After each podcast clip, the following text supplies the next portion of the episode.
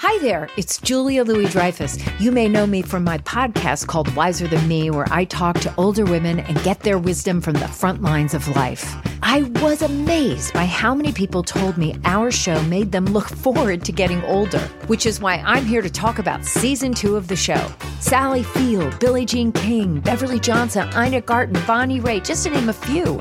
All hail old women. Wiser Than Me season two is out now from Lemonada Media. It's Merriam Webster's Word of the Day for June 16th. Today's word is assiduous, spelled A S S I D U O U S. Assiduous is an adjective that means showing great care, attention, and effort, marked by careful, unremitting attention or persistent application.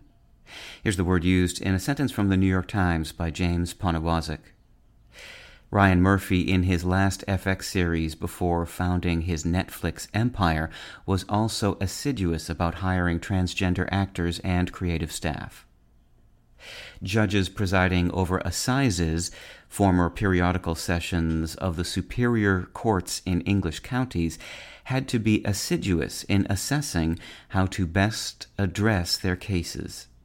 Not only were their efforts invaluable, but they also serve as a fine demonstration of the etymologies of the words assiduous, assess, and assize.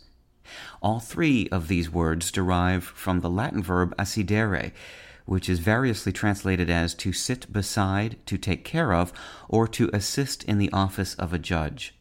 Assidere, in turn, is a composite of the prefix ad, in this case meaning near or adjacent to, and sedere, meaning to sit. With your word of the day, I'm Peter Sokolowski. Visit merriam-webster.com today for definitions, wordplay, and trending word lookups.